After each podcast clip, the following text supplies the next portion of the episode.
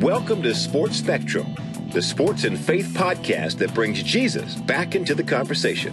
Here's your host, Jason Romano. This episode of the Sports Spectrum podcast with former National League Cy Young Award winner R.A. Dickey is brought to you in part by Compassion International, $38 a month. And it goes to sponsor a child in Jesus' name. Go to compassion.com slash sports spectrum. This is your opportunity to make a difference in a child's life, directly impacting a child and giving something that every child deserves, and it's simply hope.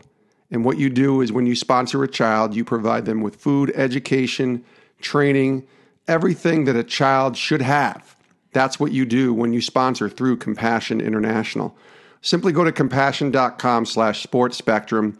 There's a, a list of children on there. Pray about it, talk to your to your family about it, and then sponsor your child. Pick the child and you sponsor them $38 a month and you make a child's uh, life change uh, in a second by you sponsoring them. So you can go to compassion.com slash sports spectrum and sponsor a child today. I promise you, you will not regret it. The best $38 you will spend every month is with Compassion International. Go to compassion.com slash sports spectrum, sponsor a child today.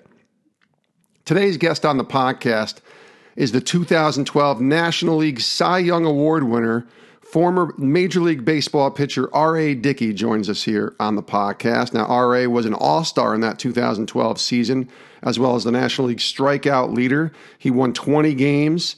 2.73 ERA, 230 strikeouts from a knuckleball pitcher, and he won the National League Cy Young Award with the New York Mets. RA pitched in 2001. That's when he made his Major League Baseball debut, and then came back in 2003 to 2006 with the Texas Rangers, and then went over to Seattle in 08, Minnesota in 09, and then the New York Mets from 2010 to 2012. He was traded to Toronto and pitched from 2013 to 2016 there, and then finished out his major league career last year with the Atlanta Braves in 2017. In 2012, he also penned his autobiography, Wherever I Wind Up My Quest for Truth, Authenticity, and the Perfect Knuckleball. RA also won a gold glove in 2013, and at 40 years of age in 2015, Dickey became the oldest player in Major League Baseball history to make his postseason debut. That's right, postseason debut at the age of 40. And on this episode of the podcast, of course, we're going to talk about baseball and RA adjusting to life after baseball and what that's been like in 2018 for him, his first year without playing baseball in a very long time. But in his autobiography, he opened up and talked a lot about sexual abuse that he uh, was a victim of, and also some of the other struggles that he's went through to the point of infidelity, to the point of almost wanting to end his life.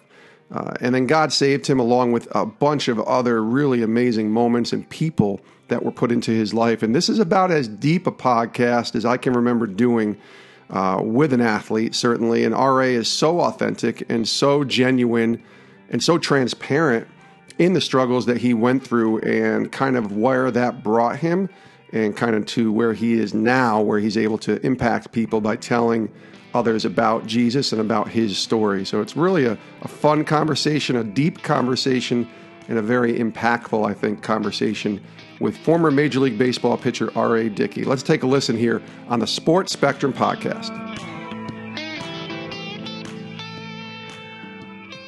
R.A., welcome to the show. Thank you. I'm happy to be here. Great to talk to you. Now we're taping this in the summertime, late July. First time in a long time that you haven't pitched in a baseball game or been a part of a baseball team here in 2018. How has this year been going for you without baseball for the first time?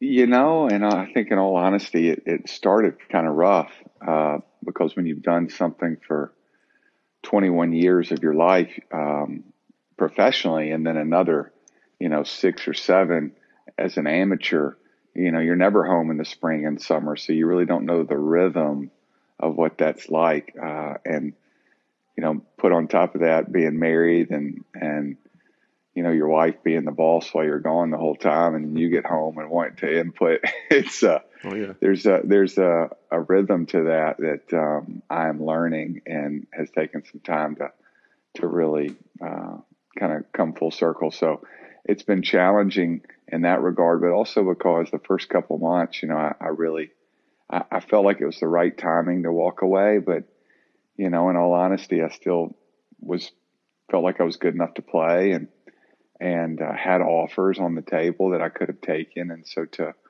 to try to be, uh, you know, to try to be obedient to the conviction that I was feeling was very difficult. What's been the best part and the hardest part, I guess, to uh, not be a baseball player and be a part of a team this year? Well, you know what the best the best part, uh, and this will come as no surprise to our, the listeners, I'm sure, but just getting to pour into my family. You know, they've they've sacrificed quite a bit to allow me to play for so long, especially my wife and uh, my kids. I've missed, you know, up teen hundred you know, recitals and games and yeah. special moments for them. So for me, like just being around, being available, getting to pour into them uh, the way I feel like a father should be able to do consistently uh, has been a real blessing. Um, and then the hardest part um, has probably been just uh, the competitive component for me uh, has been really difficult. You know, I, I, have grown up a really loving competition and and um, still feel physically able. And so to try to hold that against the other is kind of the challenge for me. And and you know the the the rhythm part to how to do family life and and kind of re-domesticate, if you will, into uh, everyday life away from baseball has been a, a, a challenge, but it's been a, a fun challenge to try to try to figure out how to do that better. What about church? I know obviously as a baseball player, you have an off season where maybe you can get acclimated into a church, but during the season, it's obviously very difficult. What about that component with your family now and having the time to kind of do that? Yeah, I think it's just, uh, you know, a consistency uh, thing for me. Like, getting, I would, I would sometimes um, on the road find a church, and and we always had baseball chapel, which was an incredible uh, blessing to get to have my whole career. But, you know, there's nothing that replaces getting in the car and talking about life and driving to church and hearing a message and then going to lunch with your family. And to get to do that uh, has been a real treat as well. It's just a, it's, you know, it's that time spent and time spent doing something worthwhile that, that has really um, invigorated me um, as a, as a father and husband. Are you officially retired? Can you can we say that or not officially yet?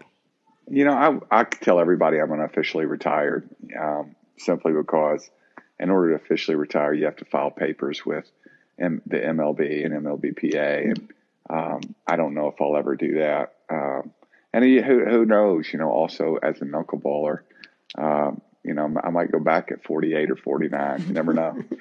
you never know what God has planned, right?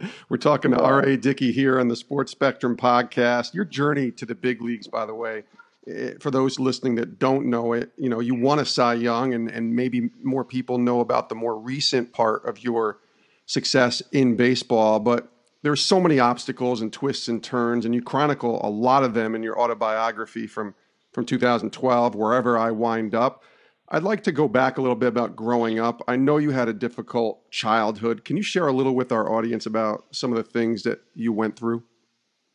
Yeah, sure. Uh, you know, I, I was, uh, and I grew up. I grew up uh, in Nashville, Tennessee, and and my parents got married very early in life and ended up getting divorced when I was eight. Um, and they were they were they were kind of separated before then, but they officially got divorced when I was eight. And that eight year old year for me, uh, which was 1980, I mean, I'm sorry, 1982, was a really difficult year because I had um, also been sexually abused. And um, that, that was the beginning for me of a really kind of toxic development uh, internally and uh, never really recovered from that.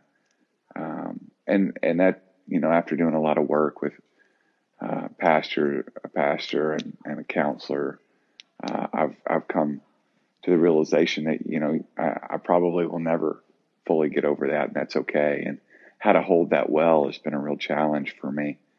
Um, but anyway, that that led to a lot of poor decisions as a you know as a young adult and even as a husband. You know, just trying to figure out how to do that part well. I never had that modeled for me, so didn't really know how to how to treat my wife or be a good father and and I'm still learning all those things don't get me wrong but in that moment I was in a real unhealthy way um, mm. you know just just not happy with myself in a whole lot of ways. And so, um, you know, in 2005, I was, what was I, 31 years old. I was seeing the end of my career, you know, where I haven't really achieved very much. My whole identity probably was tied up in who I was as a baseball player. And, you know, I felt my marriage wasn't, wasn't good. And, you know, I, a lot of things were kind of coming down on top of me. And I just, you know, I wanted to end it really. Um, and it was very difficult because uh, there was always this conflict because I'd become a, a believer at 13, but I, I, hadn't really cultivated that belief very much. I was, I certainly believed in Jesus and that he was who he said he was. And, and that was the foundation that I always bounced off of, no matter what decisions I made or how shame filled I felt or how guilty I felt or how sad and lonely and angry I felt. That that was the foundation I always bounced off of. So um, that was kind of the the breaking point for me. And I came to the end of myself in 05 and and turned to a, a, a counselor who's now a friend. I talk about him in the book a lot in our relationship and how how that really helped me. But it's a little bit about my journey in a nutshell so many people have experienced broken homes. I came from a broken home. Many, unfortunately, have been the victim of abuse, whether it's physical or mental or, or sexual. How long did it take you before you you told someone about these experiences? Because as men, you know, we like to hold things in, and I think sometimes, you know, that's just kind of how men are wired. How long did it take for you to finally, you know, maybe even just talk about it or tell someone about it? Well, you know, um, I was, like I said, I was 31. It happened when I was eight.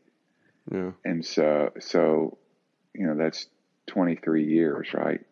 Uh, of keeping that a secret and trying to hide from the truth of things. And, you know, I was married to my wife when I was, um, how old was I? I was 20, 23.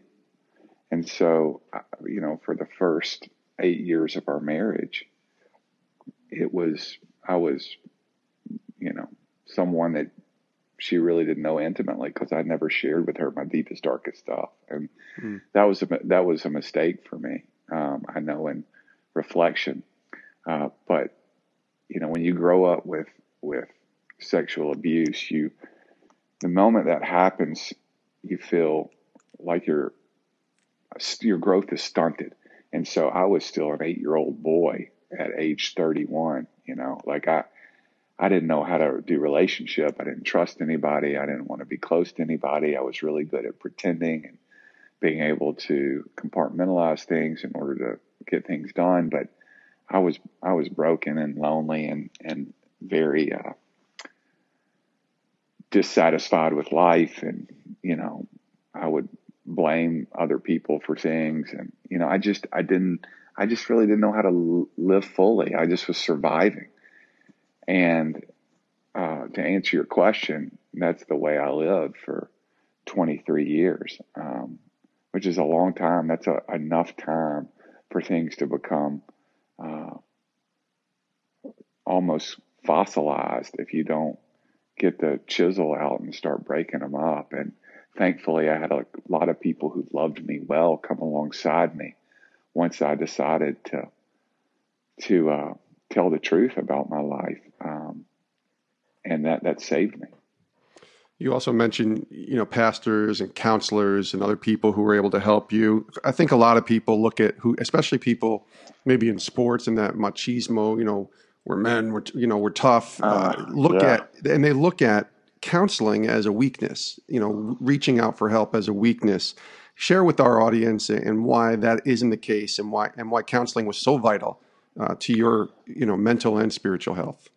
Well, that's a great question and a very good insight. And I would I'll be the first to admit that I was in that camp previous to um, kind of my my my moment, my my end of myself moment. Yeah. Uh, you know, I always kind of looked uh, at counseling as a crutch, and you know, I had all the answers, and you know, and that's uh,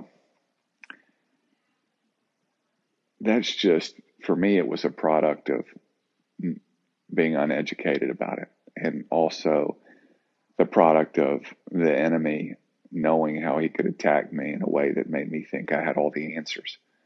Uh, you know, I one thing that baseball did for me and sports in general because I was fairly good at um, football, basketball, and baseball are the sports I played in high school as an amateur and going up, and I was pretty good at all of them. And it, it gives you this this validation that you know you've got it all figured out, and you know you're something special, and uh, you know other people don't have what you do, and I, I would say that there were times, and and I've repented of this, but there were times when you know I felt like I was probably better than most people I talked to. You know that arrogance that comes with that. So being able to uh, admit that to a counselor that you you can't do it, you can't figure it out, like that just wasn't in my DNA.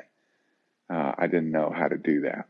I didn't have the equipment to be able to do that, and it it it was you know again the culmination of a lot of horrible things that kind of came to a climax to force me to realize and you know God God yanked me by my neck and said, "Hey man, you're going to live differently. Mm. Like I've got something better for you. I've started a work in you that I want to uh, finish and this is not it. And if I have to use baseball and the things that you love the most, your family to bring you to your knees, I'm going to do that. And um, he did. And um, thankfully, I had a guy in my life that was recommended to me by by someone um, that was a, a life changing human being for me. And the thing that changed it for me, uh, Jason, was it wasn't some, you know, grand epiphany of realization in, you know, a sterile room with me laying down on a couch and, right. you know, the kind of the picture that everybody paints of counseling and psychiatry and all that. It was simply a man sitting across from me that said, Hey, man, I don't know what you've been through. And at this time, I, I hadn't shared about my abuse. I hadn't shared about my struggles with uh, suicidal thoughts. I I hadn't shared anything. I have another man sitting across from me and saying, I don't know what you've done or what you're going to tell me or what's in your heart, but you need to know that I'm, I'm never going to leave you. Hmm. And that, that was a, that was a, a, moment for me. That was a moment for me. Um, because I believed him. It was authentic. You know, obviously he had, he had dealt with a lot of people in crisis and, um, I don't know if he, and I couldn't care less if he had told other people what he told me, but I believed him when he said it and it did something to me in that moment. It was like God was speaking through him. You know, I will never leave you or forsake you, right? I will, I will not run away from your crap. I will not be appalled. I will not be, uh, you know, whatever the word is that you want to come with that would describe the ugliness of what uh, had been done to me and the things that I thought about myself, they weren't going to run away from that. That was a moment for me. Hmm. And so I would, I would, you know, and I do um, always encourage people uh, to embrace uh, the risk. And it is a risk because anytime you share your heart and your stuff with another person, sure. you're risking you're risking rejection, you're risking uh, judgment, you're risking all kinds of things that scare you to death. And I encourage people in a safe setting to to to risk that because of what can grow out of it. And for me, that's what happened. Uh, a relationship was forged in that moment, and you know I'm happy to say that um, Stephen, who was my counselor in that moment, over the course of the next um, over the next, we're in 2018 now. Yeah. Um, golly. so from 2000, from 2005 to 2018, for the last 13 years, he's, you know, stopped being my counselor and he's my very best friend.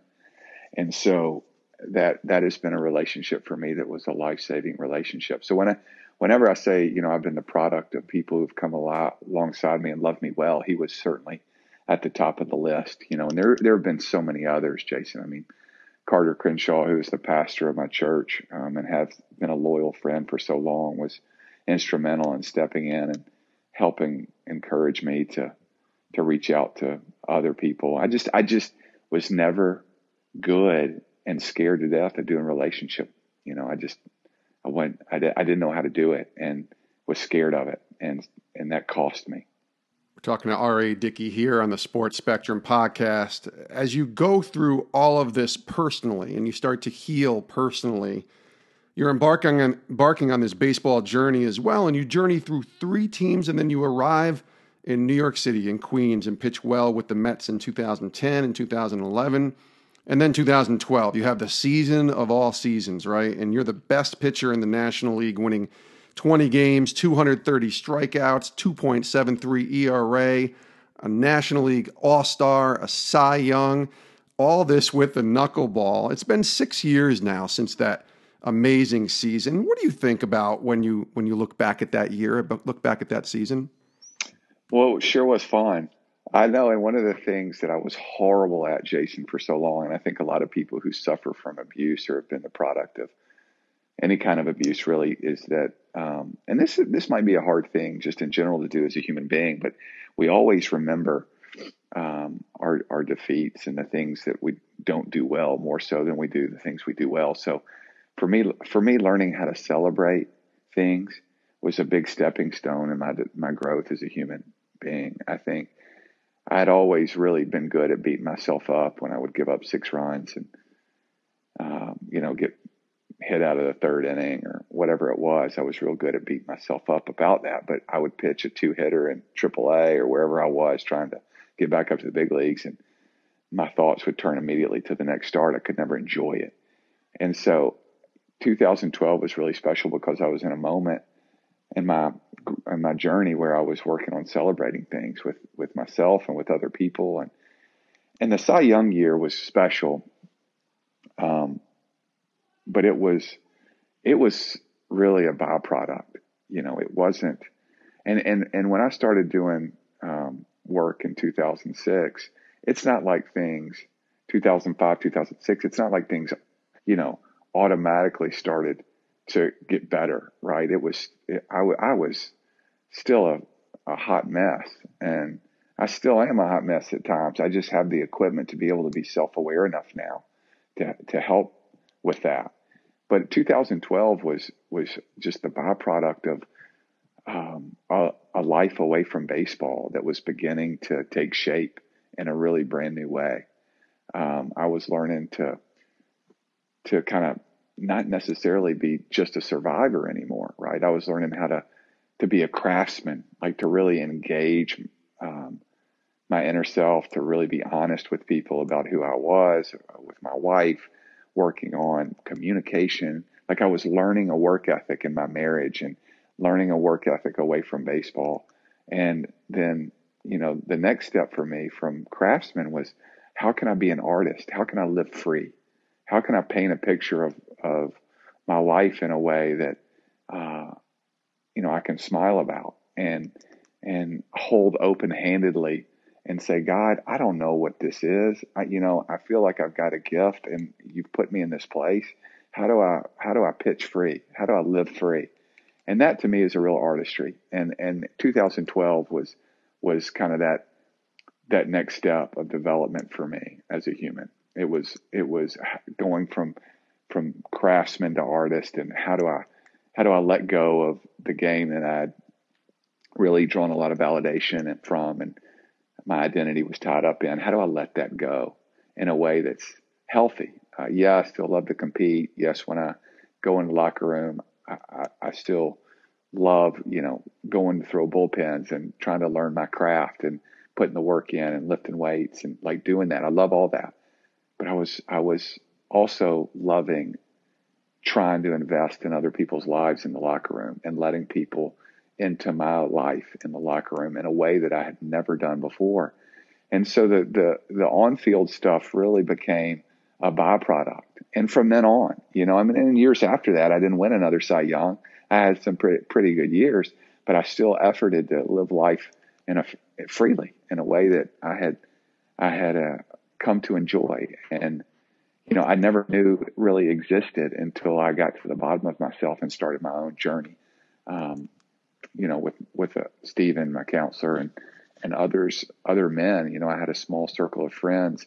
Uh, you know, and I would encourage people to to do this wherever I go speak. I would say to people, and do say to people, you know, if you want to grow as a human being, it's so important for you to surround yourself with like-minded people that are safe that you can trust. And it may be one person, it may be three people, but yes, as an accountability partner, but so much more than that. Like people that can really grow with you and invite you to grow with them. Uh, because I never was good at going in with a with somebody and just saying, "Okay, here's my stuff. Here's what I've struggled with. Help me with it." Like I need to know. I need to know that you struggle with the same stuff.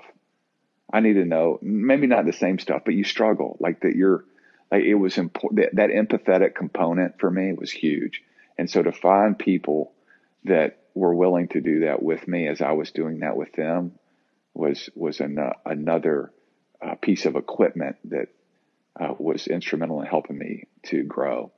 And so 2012, the Cy Young year was great, but it was it was simply again just a byproduct of me growing off the field in a lot of different ways. Well, I have to imagine, you know, having a season like that, you know, suddenly you go from being a good pitcher to being the best pitcher in the National League that platform increases and that is an opportunity to tell others uh, about your life and certainly about God and point people back to him. Did you recognize that? Is that something that you were aware of? Yes, it was, and it was it was a miraculous event. Really, kind of how it all came together. Uh, you know, I started writing uh, wherever I wind up um, in 2008, and in 2008, I was in Tacoma, Washington, on a craft in a craftsman house overlooking the Puget Sound on an air mattress.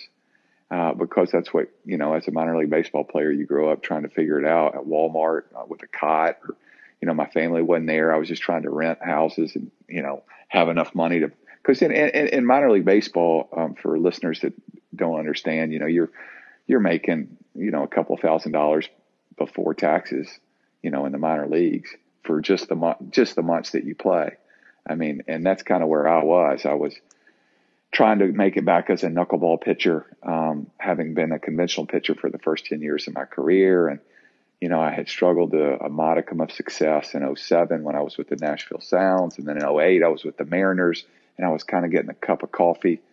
And I was, I was, felt like God wanted me to, I, tell my story. And, and he had, he had started to give me the equipment from 05 to 08 and working with Stephen to be able to do that.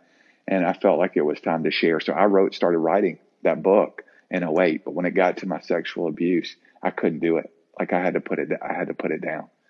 So the miracle in all this is when I signed with the Mets in 2010, um, the I didn't know what to expect. You know, I read an article one time that I'll never forget said, uh, from a Mets publication that said, you know, what are we doing signing R.A. Dickey? We're picking up people off the scrap heap of, uh, you know, and it just, it kind of resonated with some of the things I'd really struggled with, um, you know, shame filled things kind of before I started doing work on myself. And, uh, I, you know, coincidentally in 010 and 10, you know, I, I felt like it was time for me to try to start writing about my abuse. And I knew if I wrote, wrote a book, Jason, that I couldn't, in order to connect with people, in order to sit with people in their pain, I, I couldn't tiptoe around what was hard. And so I knew if I wrote a book that I wanted to write, and I was an English major in, at Tennessee and really enjoyed the written word. So I had an idea how to sculpt it. But in 10, I, I started writing about it and I was able to do it in a new way. And And it took me, you know, the all season uh, 10 going into 11, um, where I got with a, an, a writing agent and then a public, a public, a publisher and then a ghostwriter and Wayne Coffey, who was a real friend, dear friend of mine. And we, we wrote the book, but I, I didn't have, you know, I was writing it at a time when I could have just been, I could have gone, I could have stayed in the minor leagues at, Buffalo and bounced around my whole career. So the, the real miracle is that something happened in 2010 where I threw a, a game in uh, Buffalo against, I think it was the Durham Bulls. And I gave up a, a leadoff single to a little bleeder over the second baseman's head. And then I retired 27 hitters in a row and threw a one hitter. And something happened in that game where I was like, I, think I, I have something now that I can be a consistent major league player with. Like I, I I've done enough work with the knuckleball now between 05 and 10. So five years I've dedicated to the craft of trying to be a good knuckleball pitcher. I, I've, I've gotten the repetition down, the muscle memory down, whatever you want to say, to be able to do it consistently. And ironically enough, I got called up like a week and a half later. And that was in 10. So as I was writing my, book and as I was doing work on myself and as I was, um, you know, getting to a place where I felt good about writing about my abuse, I started having a lot of success at the at the major league level after I got called up. Wrote the book in a, throughout 11, and and my I had a good year in 2010, a really good year, enough to come back in 2011 as a as probably the number two or three guy behind Johan Santana um, at, at the, in the Mets rotation. And so I came back in 11 and I was still writing the book and trying to figure all that out. And I ended up being like, I think I was like 8 and 13 with a 3 2 ERA. So I pitched pretty good through 200 innings for the first time in my career. And so some good things were happening still at the major league level. Then um, they published the book and it came out at the beginning of the 12th season. So the book coming out for the public to to buy and read and you know critique and judge and all that happened spring training of of 2012. And so for the book to come out in the Cy Young year where it was going to have the best chance of being picked up and read was was no more than a major miracle, you know, for me. Like I saw that clearly as that as that kind of timeline unfolded and God was reminding me daily, hey, this is not about your baseball. Like this is not like your your back to back one hitters, your whatever else. That's it's not about your baseball. And I had to keep reminding myself that it wasn't about my baseball because it was that's what I wanted to believe. I wanted to believe that oh, I've achieved this now and you know, I sh- this should be happening. I put in so much work. This this is just, you know, it's right, it's just, it's fair, it's blah blah blah. Like that's the enemy was attacking me in that moment, and a bunch of subsequent moments after that with that. And so, I good friends and Stephen and others were reminding me, hey, look, dude, this isn't about baseball. This is about something so much better and more eternal and that will outlast your career, you know. And so you need to understand that to keep holding it lightly, like to keep holding baseball lightly. And so that it took that to remind me of that, you know, and that was so helpful. And so that was kind of, uh, in answer to your question, that was a kind of a roundabout way of getting there. But um, yes, I was aware, and others were aware that God was putting together a, kind of a mosaic um, in order to put the book in as many people's hands as possible. And, you know, thankfully it ended up being a New York Times bestseller and that's, you know, people are still asking me to share about it. And, and I have a, a, a platform now post baseball to be able to talk about Jesus and share my, my story with in a way that I hope is encouraging.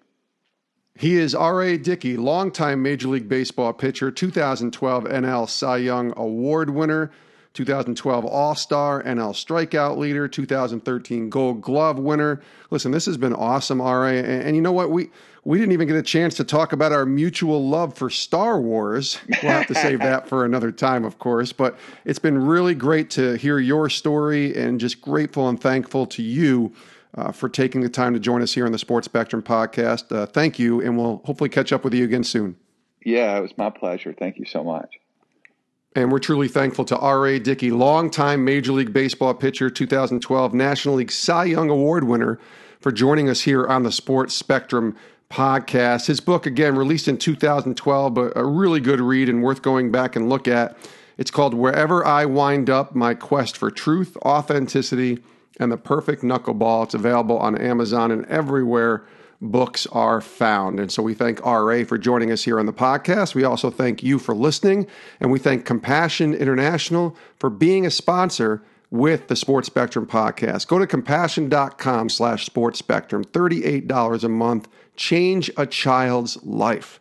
I mean, that's what we all are called on this earth to do is to give back and to serve others. And this is a way to give back to the least of these and to impact a child's life. We're talking about food, education, medical training, everything that is needed in a child's life to provide them with hope and a future. That's what compassion does, and that's what you can do, making an impact on their life for just $38 a month. Go to compassion.com slash sports spectrum and sponsor a child today. Thanks so much for joining us here on the podcast. Reach us via email, as always, jason at sportsspectrum.com.